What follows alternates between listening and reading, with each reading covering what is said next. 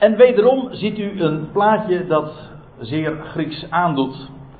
En de toelichting daarop vindt u daaronder in de titel van de studie die ik vanmorgen wil geven. Paulus te Milete. En Milete, dat is een plaats aan de West-Turkse kust. En Paulus heeft daar een toespraak gegeven. En u vindt dat in Handelingen 20. En dat gedeelte is te lang om dat in één keer te bespreken. Dus ik heb het zo gepland, omdat de volgende keer, dat is de 31 augustus, Deo Volente, om dan het tweede deel daarvan te bespreken, zodat we daar niet alles hoeven af te raffelen. Laat ik eerst even de context geven, de samenhang waarin dat staat geschreven van Handelingen 20. Dit is Paulus' zogenaamde derde zendingsreis. Dat wordt genoemd zendingsreis. Dat is goed te verdedigen trouwens, want Paulus was gezonden. Hij was een gezondene van zijn hemelse opdrachtgever. En die reis die wordt beschreven vanaf Handelingen 18 vers 23 tot hoofdstuk 21 vers 16. Bij gelegenheid wil ik nog eens een keer een overzicht geven van die verschillende reizen. Zodat je ook daarbij een beeld hebt van hoe die volgorde is gegaan. En dat ga ik nu niet doen, maar ik wil er wel even bij vermelden dat je dan ongeveer, als we het hebben over zijn derde zendingsreis en deze toespraak die hij gehouden heeft in Milete, dat was ergens in waarschijnlijk 57, 58 van onze jaartelling. Die derde zendingsreis heeft 3-4 jaren in totaal geduurd. En Lucas' verslag, want het boek Handelingen is opgetekend door Lucas. Hij had een evangelie geschreven en dit is een vervolg daarop. Dat blijkt heel duidelijk uit het begin van Handelingen. Lucas was een reisgenoot van Paulus voor een heel groot gedeelte. Dat blijkt ook iedere keer, we zullen dat straks ook nog zien, doordat de schrijver dan in de wij-vorm spreekt. Zodat hij zich insluit bij het gezelschap. Zodat je ook precies weet wanneer Lucas er niet bij is en wanneer Lucas er wel bij is. We zullen dat straks ook zien. Maar het bijzondere daarvan is dat we daardoor ook door het boek Handelingen een decor hebben van Paulus' brieven. Want de brieven die Paulus heeft geschreven aan de Romeinen, aan de Corinthiërs, aan de Galaten, die kun je allemaal plaatsen in het boek Handelingen. Dat een heel mooi, chronologisch, gedetailleerd, schitterend, historisch verslag is. Het is een verslag van Paulus' naaste medewerker. Zodat je dus in dat boek Handelingen een aanknopingspunt vindt en begrip krijgt voor Paulus' brieven. Die twee horen direct ook bij elkaar. Ook daarin is Lucas wel degelijk Paulus' medewerker. En dan moet ik er nog iets bij vermelden. Trouwens, ik had het over die brieven van de Romeinen en de Galaten en de Korinthebrieven. De Thessalonicenz brieven ook. Die zijn allemaal gedurende deze reis geschreven. Dat kun je ook allemaal duidelijk terugvinden. Nou, allemaal de meeste. Kun je het zo traceren. Kun je zelfs het versnummer nog bijzeggen van kijk, hier heeft Paulus die brief geschreven. Oké, dan moet je schrift met schrift vergelijken, maar dat is wat Bijbelstudie ook is. En als derde opmerking vooraf, over de samenhang van dit gedeelte, moet ik erbij zeggen dat Paulus op weg was naar Jeruzalem. Daar had hij het een en ander te doen. Bijvoorbeeld, hij had een inzameling georganiseerd. Je leest daar ook met name over in de tweede Korinthebrief. Hij had een inzameling georganiseerd in diverse ecclesia's voor de armen, voor de behoefte heiligen in Jeruzalem. En met die inzameling, de resultaten daarvan, was hij op weg, een hele delegatie eigenlijk, naar Jeruzalem. Wetend wat hem daar zou gaan treffen. Dat zullen we trouwens ook nog zien. Goed, we beginnen bij vers 13. Dat is nog niet de toespraak, maar nu weet u in elk geval waar we zo ongeveer zijn en waar het over gaat. Maar wij, dat is dus Lucas, in ieder geval, Maar wij gingen vooruit aan boord en voeren naar Assos. En dat is het mooie van PowerPoint, dan kan ik u even laten zien hoe je dat moet indenken. Hier heb je de kaart van Griekenland. Hier ligt Athene. Nou, u ziet het hier, de westkust of de westkant van Klein-Azië of tegenwoordig Turkije. Paulus kwam uit Filippi, dat lees je in hoofdstuk 20 vers 6. Hij had de oversteek van Macedonië, dit is in Macedonië, had de oversteek gemaakt en hij was gegaan naar Troas. En daar lees je dus in het voorgaande van Handelingen 20 over. En vanuit Troas ging hij dus naar Assos. We gingen vooruit aan boord en voeren naar Assos. Dus ziet dat hier.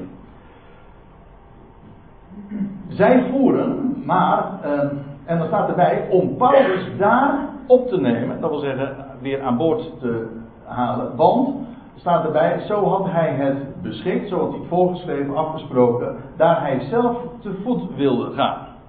Er is over gespeculeerd waarom Paulus zelf te voet wilde gaan. U ziet, het is niet zo'n enorme lange reis. Nou, kun je daar enorm op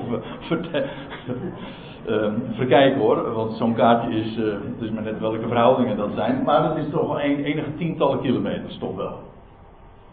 Maar daar draaiden zij hun hand niet voor op. En in elk geval, Paulus ging dus te voet en Lucas met een aantal anderen ging dus per schip naar Assos.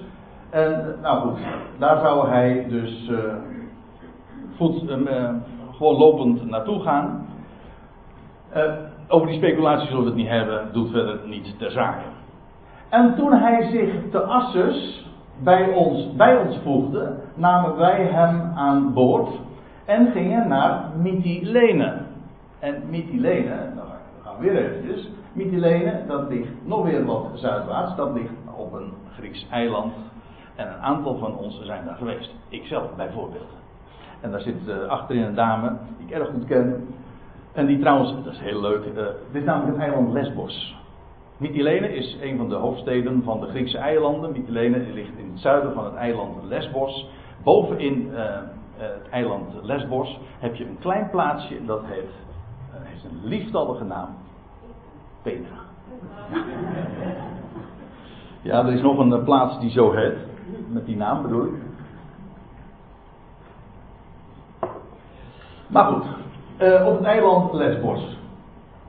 Daar kwam hij dus aan en dan, nou hier ziet u een plaatje daarvan van de haven van Mytilene, van het huidige Mytilene. Dat begrijpt u, want plaatjes van het Mytilene in die dagen heb ik niet.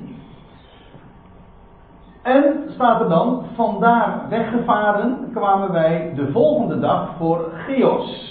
Nou, dat is allemaal mooi te traceren. En dat is ook een eilandje, dat ligt... Dus trouwens, er staat bij, we kwamen de volgende dag voor Chios, of ter hoogte van Chios. Er staat dus niet bij dat ze Chios ook hebben aangedaan, maar daar waren zij inmiddels op die hoogte, op die plaats, gearriveerd. En dat is dus dit eiland, voor degene, de liefhebbers van de Griekse eilanden, en ik zelf ben er ook een van. Ik heb ooit een tijd gehad dat ik nog wel eens een keertje van het ene eiland naar het andere hopte. Met zo'n veerboot, het is een schitterend gebied. Maar Paulus, het was natuurlijk louter functioneel. Hij was geen toerist, hij was drukdoende. En ze voeren dus vervolgens naar, of in ieder geval ter hoogte van Chios. En dan staat er, en de daaropvolgende dag, dat is de gedachte, staken wij over naar Samos. Ook dat is een bekend Grieks eiland. En dat is nog weer een stukje zuidelijker. Want ze gingen dus richting eerst naar Syrië en vervolgens naar Jeruzalem. Ja. Maar deze boot, dat lees je dus ook in het boek Handelingen 20, ging naar Patara. In ieder geval die uiteindelijk zijn eindbestemming zou hier ongeveer zijn. Samos is een Grieks eiland dat tegen de kust op een paar kilometer afstand van de Turkse kust ligt. En de dag daarna, en nou komen we ter zake, maar goed, dit was een noodzakelijke inleiding. En de dag daarna kwamen wij te Milete.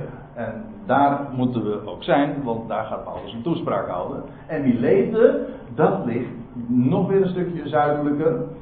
dat ligt hier. En dan staat er in vers 16 van Handelingen 20... want Paulus die had zich voorgenomen Efeze voorbij te varen. En dat moet u dan ook nog even weten. Efeze is geen havenstad.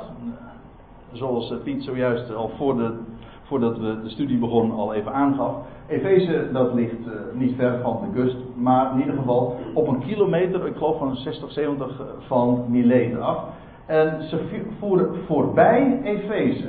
Paulus had in Efeze 3 jaren intensief gearbeid.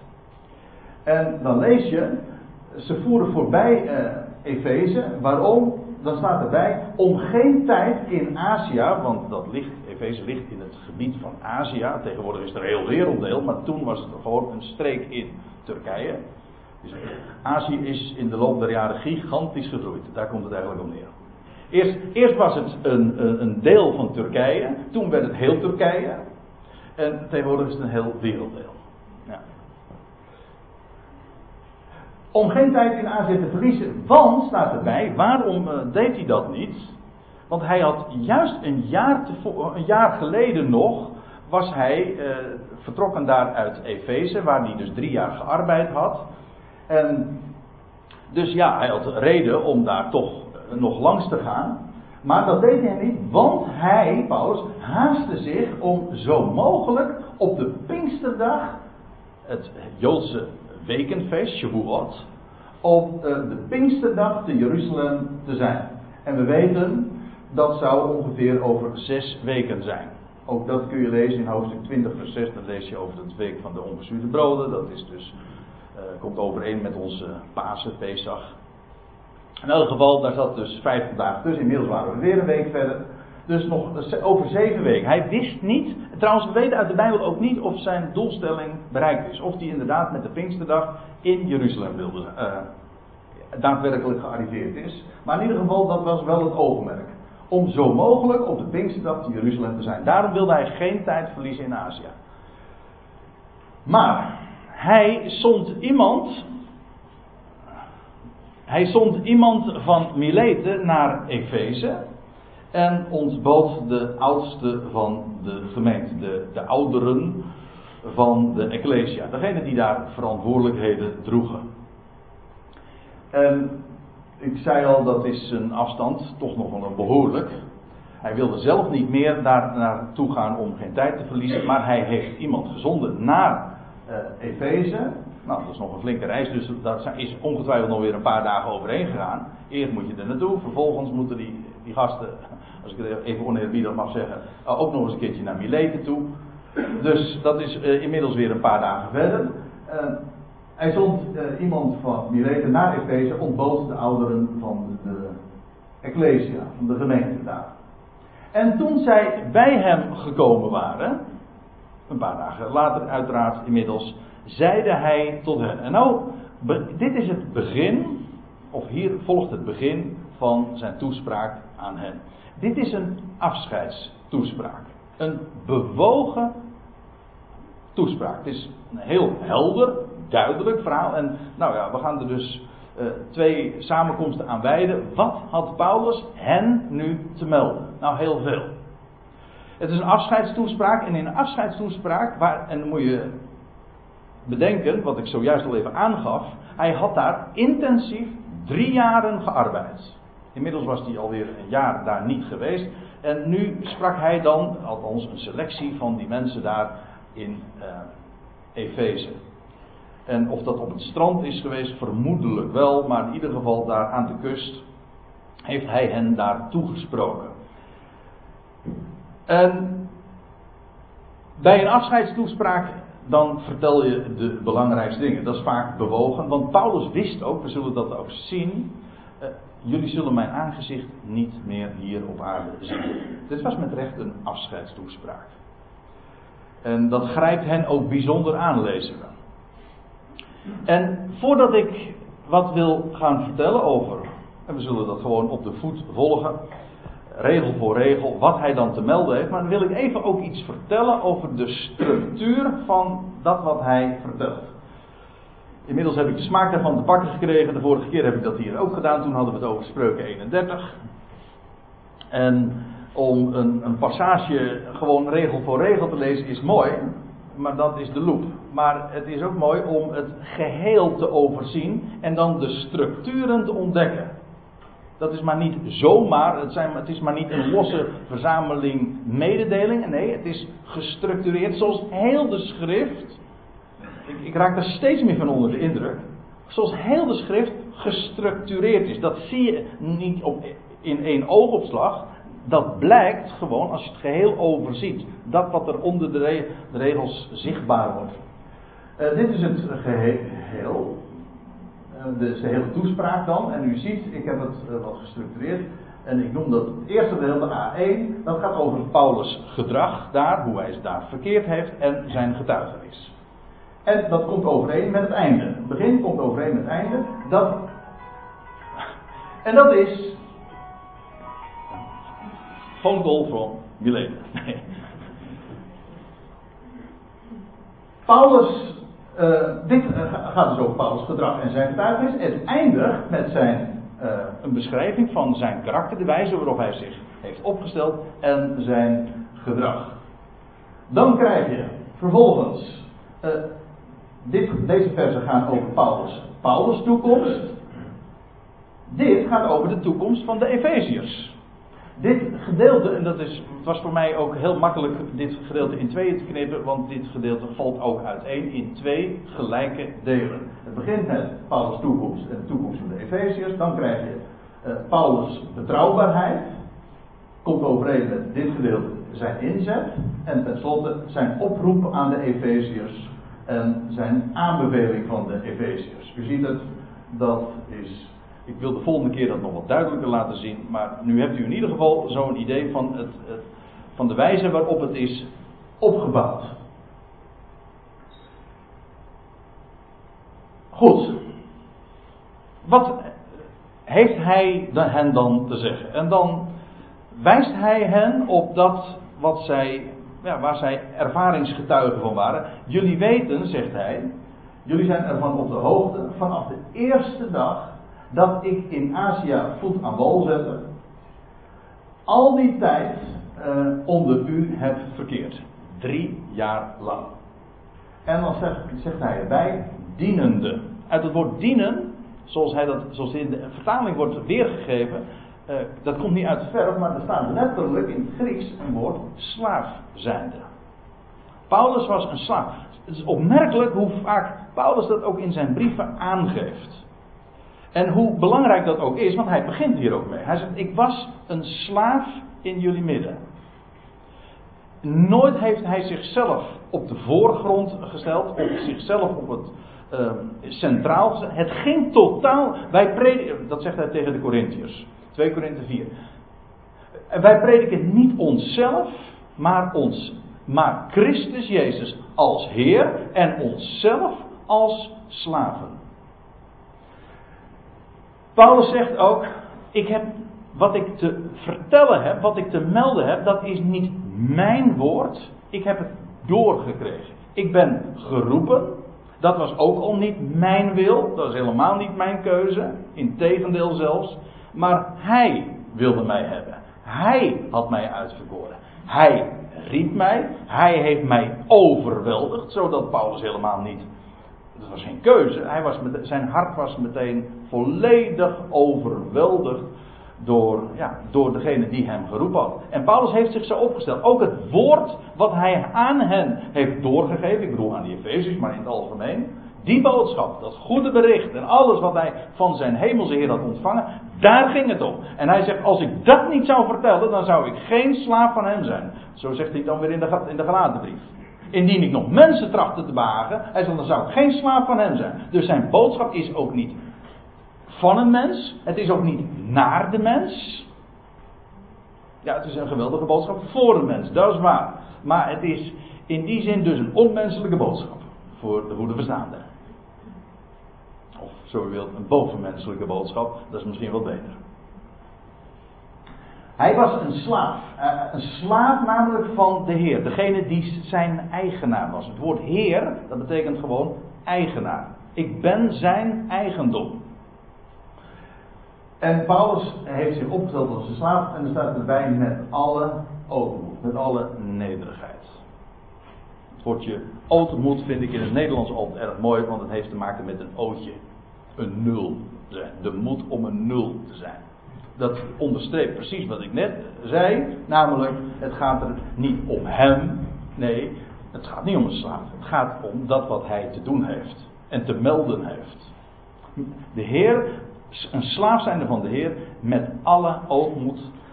En dan zegt hij erbij: onder tranen en beproevingen die mij overkwamen door de aanslagen van de Joden.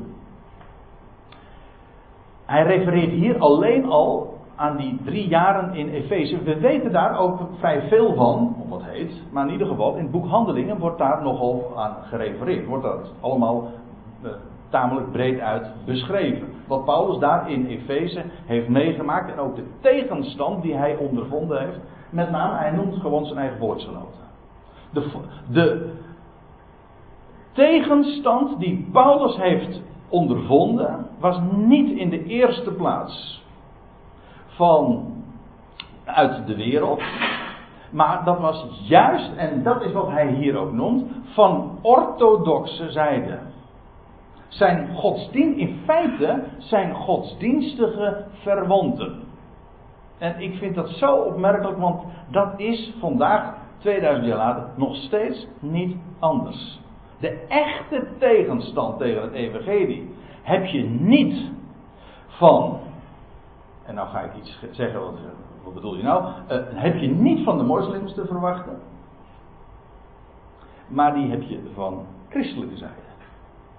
Juist waarvan je denkt, dat moet overeenkomen. Dat is verwant. Ja, maar juist dat blijkt zo haaks te zijn en zo misleidend. In elk geval, ook de tegenstand die Paulus heeft ondervonden, dat is hem niet in zijn koude kleren gaan zitten. Je leest het ook, hij is onder tranen en beproevingen. Dus, Paulus is een mens, net als u en ik. En de afwijzing die je hebt, ja, die je meemaakt, gewoon omdat hij een slaaf was, dat bracht hij. Hij had een missie.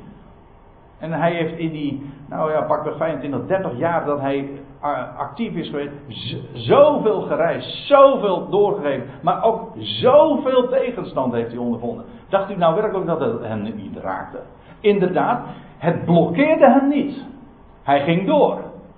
Sterker nog, de tegenstand was een bevestiging van dat wat hij te vertellen had. Maar neem niet weg, dat raak je. Dat is natuurlijk, precies zoals hij dat hier ook zegt. Onder tranen en beproevingen die mij overkwamen door de aanslagen van de Joden. Niet 1 keer, maar vele keren. Vandaar het meervoud. Maar, zegt hij, hoe ik niets nagelaten heb van hetgeen nuttig was om u te verkondigen...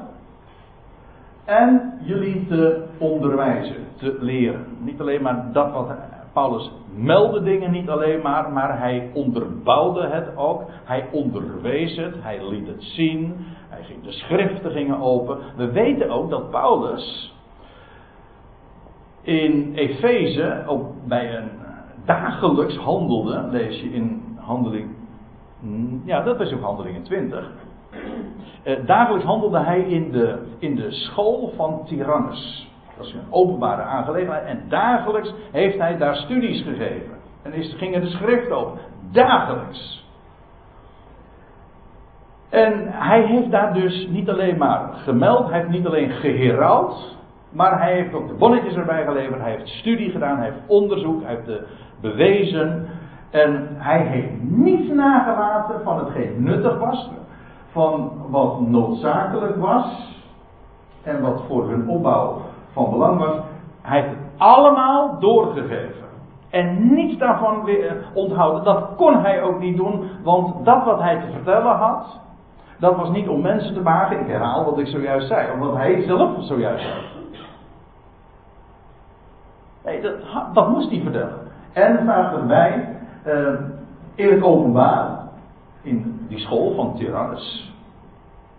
Dat was een openbare lokaliteit, of die een zaal daar gehuurd had. Ik weet het niet hoe dat ging, maar in elk geval, daar in die school heeft hij daar jarenlang, een paar jaar lang, dagelijks studies gegeven en verkondigd en geleerd. In het openbaar en binnenshuis. In de King James vertaling staat er van huis tot huis. Waaruit een bekende godsdienstige groepering weer iets anders uit heeft geconcludeerd. Namelijk dat Paulus de huizen langs ging, aanbelde de wachttoren, pardon, zoiets aanbalt. Dat de uitdrukking van huis tot huis, klopt wel, dat staat letterlijk naar huis. Ja, in overeenstemming of overeenkomstig huizen. Maar goed, dat is gewoon een Grieks idioom. Dat betekent inderdaad van huis tot huis. Zoals we later de uitdrukking tegenkomen van stad tot stad. Dat wil zeggen, hij heeft aan publiek gemeld, onderwezen, in openbaar dus, maar ook in de huizen. En om daaruit te concluderen dat hij dus de huizen langs ging, dat is gewoon onzin. Dat staat er helemaal niet. En wat vertelde hij dan? Nou, dat is vers 21. Joden en Grieken. Eerste Jood, oude Griek. En de Joden had Paulus een geweldige boodschap te melden, maar ook een hele pijnlijke boodschap. Namelijk de boodschap dat Israël nu tijdelijk terzijde was gesteld en dat heil naar de natieën was gegaan. Dat is trouwens de Romeinenbrief die ook geschreven heeft gedurende deze reis. Maar dat moest hij aan de Joden vertellen. Maar u begrijpt hoe gevoelig dat lag bij hen. Aan de Joden en aan de Grieken, kortom, alle mensen, te betuigen, en er staat erbij, zich te bekeren tot God. Het woordje bekeren, ik heb er onlangs nog op mijn website een blogje aan gewijd. Dat woord bekeren in het Grieks is het metanoia. Maar metanoia, noia is denken, het Griekse woord voor denken. Denk maar aan paranoia. Nou ja, in hoeverre je daar nog kan denken. Maar in ieder geval, noia is denken, daar zit je denken ernaast dus. Maar metanoia, dat is eigenlijk omdenken. Een transformatie van je denken. Van een totale verandering van binnenuit, maar dan vooral van het denken. En ja, dat woord bekeren, dat is mij wat... Dat is een ander Grieks woord trouwens voor. Het is niet bekeren, het is echt een bezinnen. Iets wat als iemand... Je houdt iemand iets voor, je meldt iemand iets... of een publiek. Paulus had wat te melden over wie? Wel over de God. Maar dat heeft consequenties. Mensen zouden zich daarop bezinnen. Als God is en werkelijk de plaatser, en Paulus bracht in zijn bediening een hommage, met dank aan Inge, een hommage aan Gods vermogen. Kijk, als je God als God kent en verheerlijkt, en dat is wat Paulus deed, dan heeft dat zijn consequenties. Daar zou een mens zich bezinnen, zich realiseren wat dat betekent. Als er één is die alles plaatst, dan betekent dat, beste mensen, dat er niets misgaat. Dat betekent dat het alles een plan heeft. Juist gisteravond hebben we nog naar een song zitten luisteren, Petra. Dat was van Stef Bos en die vroeg zich zo vertwijfeld af, een prachtig nummer trouwens.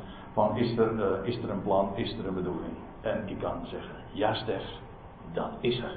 Godzijdank. Alles wordt geplaatst. Er is een God. Wel, maar dat betekent wat? Dat betekent dat je vrede hebt. Dat betekent ook dat er een oorsprong is, een beginpunt. Betekent dat alles wat er nu gebeurt, alles, een plaats krijgt. Maar het betekent ook dat God op weg is. God heeft een plan. God doet niet zomaar in de wilde weg. En het feit dat een mens, een piepklein schepseltje, met een paar ons grijze hersencelletjes, dat een mens dat niet snapt en daaruit de dwaze conclusie trekt. Dus is het niet zo. Maar wat denken we nou? Wat verbeelden we ons? Er is een God die een plan heeft. En hij realiseert dat. En hij neemt de tijd. Hij heeft ook de tijd. Hij maakt de tijd. En hij realiseert dat. Ik las gisteren een... ik hoorde gisteravond een nummer van Stef Bos. En gisteren las ik een artikel van die bekende wetenschapper die in zijn karretje zit, Stephen Hawking. En dat ging over de theory of everything. Ik geloof dat er een film eerdaags uit gaat komen onder die titel over deze beste man. De theorie van alles. Die man had heeft een heel ambitieus wetenschappelijk doel, namelijk om een theorie op te stellen waarin alles verklaard wordt. Ik heb hem, maar is geen theorie. En dat is uit hem, door hem, tot hem is alles. Dat is de theorie of everything. Wat de schrift zegt. Zo simpel. Maar ook zo geweldig. Want dat betekent dat er iemand is. Iemand die een bedoeling heeft. Die zijn schepselen lief heeft. Die om hen geeft. Die niet inderdaad, zoals Inge al eerder aangaf, die niet zo vanuit de verte de dingen zo allemaal regelt. Nee, die als een vader betrokken is en de weg gaat met zijn schepselen. Meeleidt met hen. Maar ook een gelukkig God is, omdat hij weet wat de uitkomst is. Wel, dat heeft zulke geweldige consequenties. Een mens zou zich daarop bezinnen. En dat is wat Paulus ook deed. Tot in God. Ja, ik geef toe, het is geen mooie vloeiende zin, maar dit is zoals het er staat. Tot in God bezinning. Dat is wat hij betuigde. En Paulus betuigde hem dat er een God is, dat er één God is. En die een alvermogend God. Wel, dat heeft consequenties en dat zou een mens zich realiseren. Tot denken zet, tot nadenken. Dat is metanoia. En staat erbij, dat betuigt hij hem, daar begint het mee. Men zou eerst besef hebben van God. Als mensen dat niet weten, dat God God is, ja, dan heeft het geen zin om vervolgens bij les 2 te beginnen. Eerst dat. Begin bij besef dat God God is. En staat erbij te geloven in onze Heer Jezus. Of letterlijk geloof tot in de Heer van ons, Jezus. En het feit dat ik nu dit soort dingen dan... expres letterlijk ook bijvermelden. Dat doe ik niet om interessant te doen of om nodeloos op allerlei details te wijzen. Het gaat hier over geloof. Vertrouwen in de Heer. Van ons. De Heer trouwens van ons is hier breed, universeel als je maar kunt denken. Want Hij is de Heer. Dat is ook Paulus' getuigenis. Hij is de Heer van allen. Ja, Romeinen 10. Hij is de Heer van allen. Rijk voor allen die hem aanroepen. Ook zoiets dat weer haak staat natuurlijk op christendom. Want daar wordt hij jouw Heer doordat jij gelooft. Nee, je gelooft juist omdat hij Heer is. Het is niet zo van hij wordt jouw Heer als jij gelooft. Dan, als je het zo formuleert, dan geloof je juist niet. Heb je hem? Hij is Heer en de boodschap is geloof dat. Niet als jij gelooft wordt hij jouw Heer. Daarmee geef je dus aan dat hij dus niet jouw Heer is. Dat is zo fataal. Dat is een fatale leugen. De waarheid is, hij is jouw Heer. Hij is jouw eigenaar. Jij bent van hem. Je bent duur gekocht en betaald. Hij is de Heer van ons en vertrouw hem. En hoe is hij trouwens Heer? Dat heeft weer te maken met het feit dat God hem... Dat is ook Romeinen 10. Dat God hem uit de doden heeft opgewekt. Waardoor hij nu Heer is van allen. Jezus. Jahweh is een redder. Nou, eigenlijk in die naam. Heer. Kyrios. Eigenaar van alles. Jahweh is redder. Daarmee heb je toch het evangelie samengevat. En zie... Ik moet nu echt doorgaan, want ik wilde bij vers 28 aankomen. Ik zei het is makkelijk onder te verdelen in twee stukken.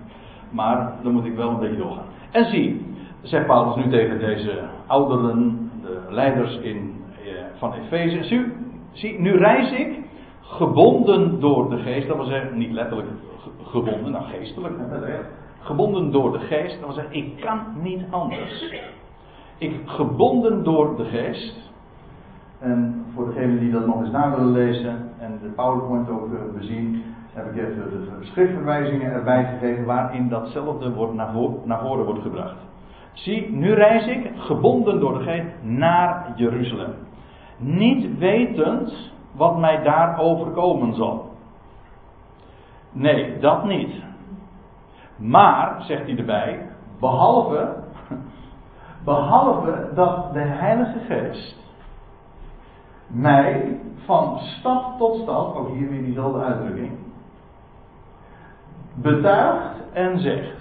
Hoe? Wel, door zijn ervaringen. Ik weet ook niet, misschien heeft Paulus dat ook van andere mensen te horen gekregen. Zoals later van die profeet Agabus. Nou ja. In elk geval, behalve wat Paulus te wachten stond daar in Jeruzalem, wist hij niet. Hij zegt, maar ik weet één ding wel. Hij zegt, en het wordt me van stad tot stad betuigd dat mij boeien en verdrukkingen te wachten staan. Of eigenlijk, die zullen daar blijven. Met andere woorden, het zou definitief zijn. Paulus zou, als hij naar Jeruzalem ging, een gevangene worden. Min of meer, want die gevangenschap gaf hem soms wel privileges, dat hij bijvoorbeeld in een eigen gehuurde woning mocht verblijven, maar dan altijd nog weer met een soldaat altijd aan zijn zijde. Maar in elk geval een gevangene. Boeien. En verdrukkingen.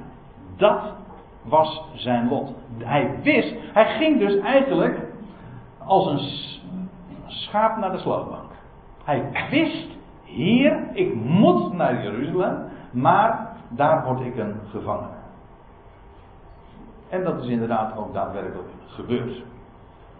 Maar zegt Paulus dan, en dat is prachtig zoals hij dat naar voren brengt. Hij zegt, ik tel mijn leven, mijn ziel, dat eigenlijk, ik tel mijn ziel niet. En mensen zeggen dan, ja, je moet altijd eerst aan jezelf denken. Met name bij mensen die deskundigen zijn op het gebied van de ziel. Nou, ben je dan, ik moet uitkijken natuurlijk, hè.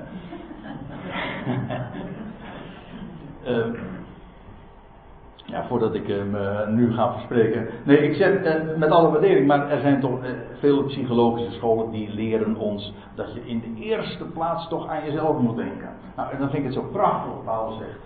Ik tel mijn ziel niet. Ik acht het niet kostbaar voor mijzelf. En daarom ging hij ook daadwerkelijk naar Jeruzalem. Hij zegt, als ik slechts mijn loopbaan, mijn carrière, nou ja, zijn carrière, zijn bediening, ten einde mag brengen, tot gereedheid mag brengen. En dan zegt hij erbij, en de bediening die ik, zegt hij, van de Heer Jezus heb ontvangen. Hij is Jezus, de Heer, en hij is een slaaf en hij heeft een bediening gekregen. En daar ging het om.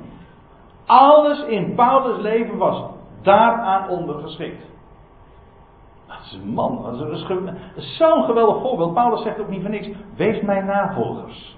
Zo geweldig. Deze man die wist, het gaat in het leven om één ding. En dan telt mijn ziel niet.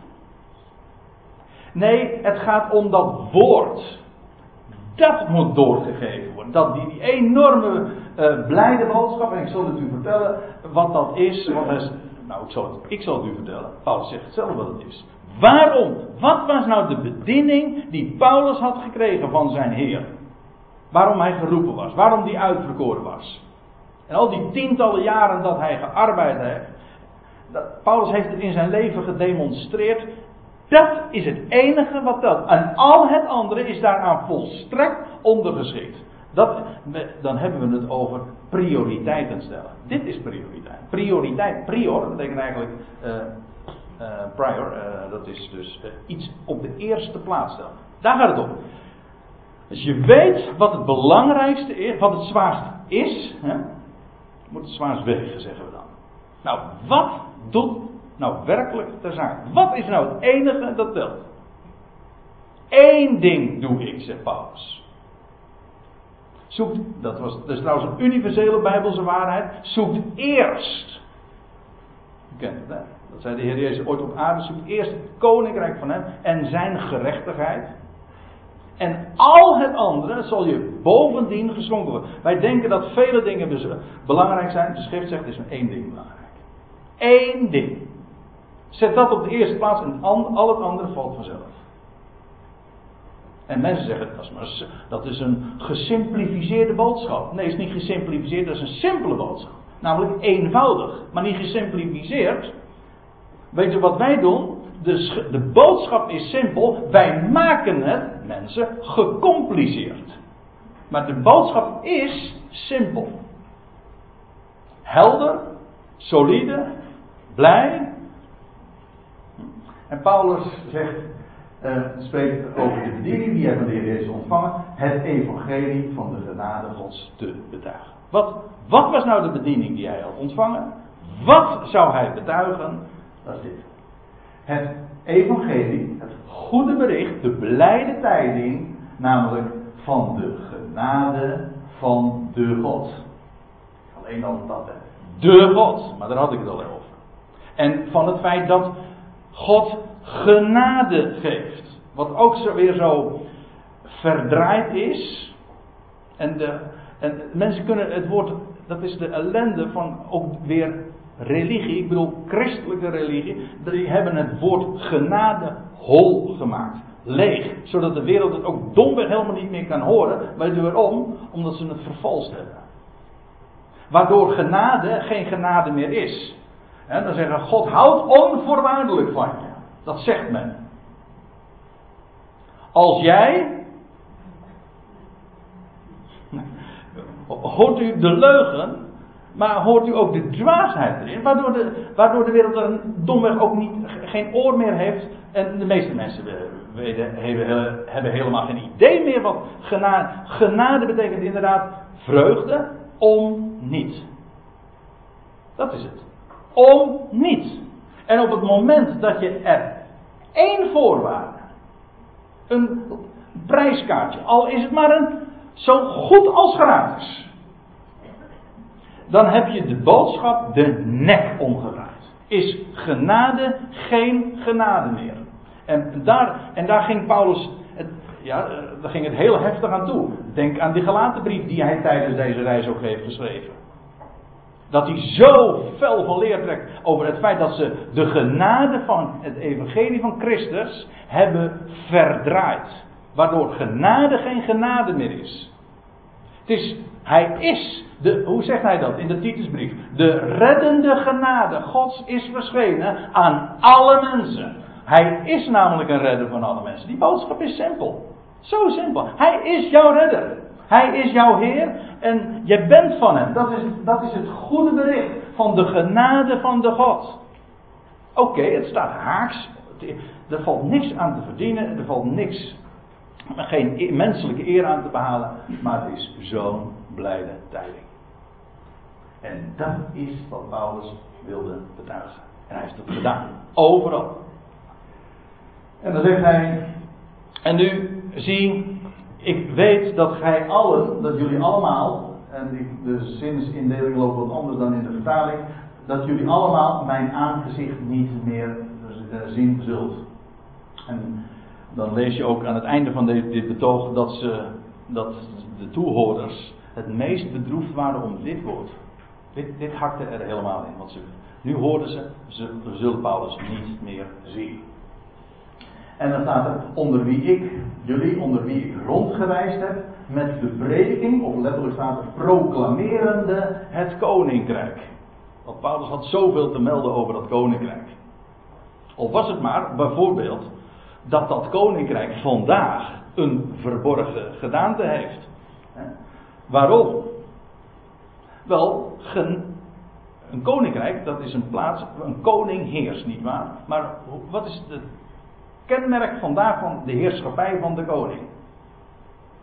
Van wat er op de troon zit. Hoe heet die troon? Dat is de Hebreeënbrief trouwens.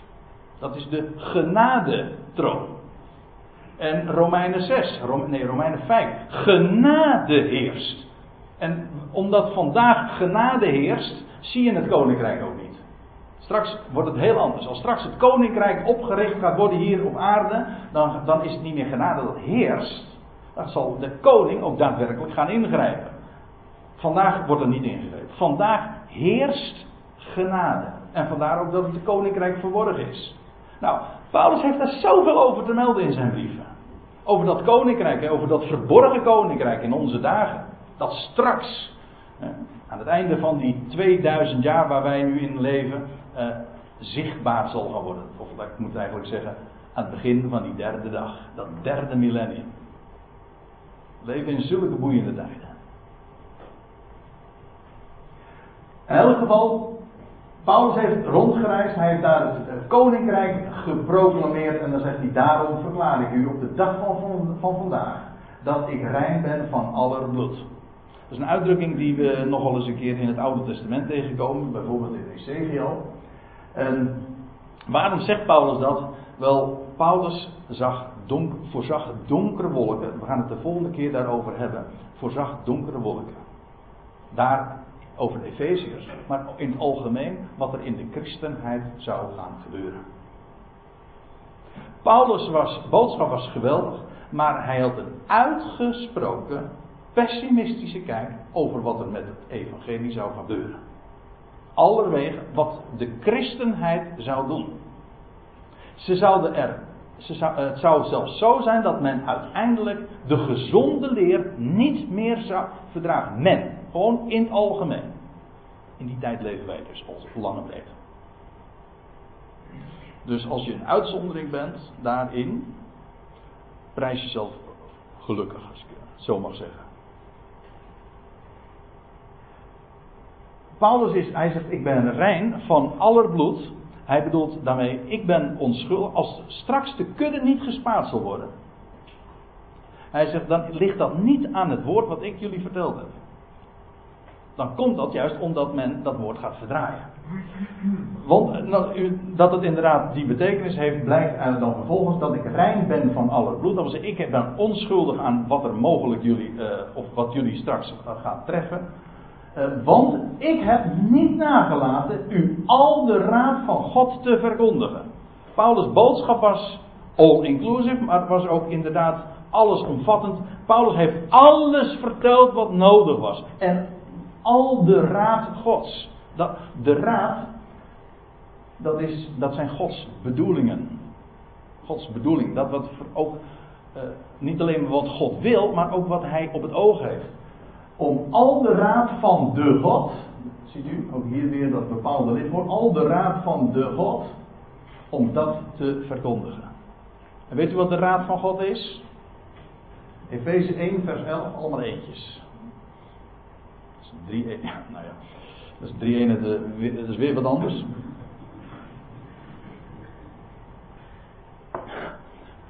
Maar daar staat dat God in de volheid der tijden alles in hemel en op aarde onder één hoofd gaat samenbrengen. Alles. En dan staat er naar de raad van Gods wil. Wel, die raad van God en alles van die raad van God heeft Paulus verkondigd. Dat wat noodzakelijk was. En dan zegt hij bij, en dat is het laatste vers wat ik nu ook wil bespreken, en de volgende keer gaan we dan verder met vers 29. Ziet dan toe op uzelf en op die hele kudde. Dat wil zeggen op uzelf, dat wat jullie te horen hebben gekregen en wat jullie gemeld is, onderwezen is, en zie op jullie beurt nu toe op die hele kudde. Waarover de Heilige Geest u tot opzieners of tot toezichthouders gesteld heeft. Dat is geen... Ja, u weet het. Er bestaat natuurlijk een hele... ja, hoe zal ik dat zeggen? Ik noem het... vergeef me de... satire, ik noem dat aanstellerij. Menselijke aanstellerij. Wat er gebeurt in alom, in de christenheid. Weet je wel, mensen stellen daar elkaar aan. Bijvoorbeeld een gemeente stelt zich oudsten of opzieners aan. Hoe kan dat? Lees je nergens dat erbij.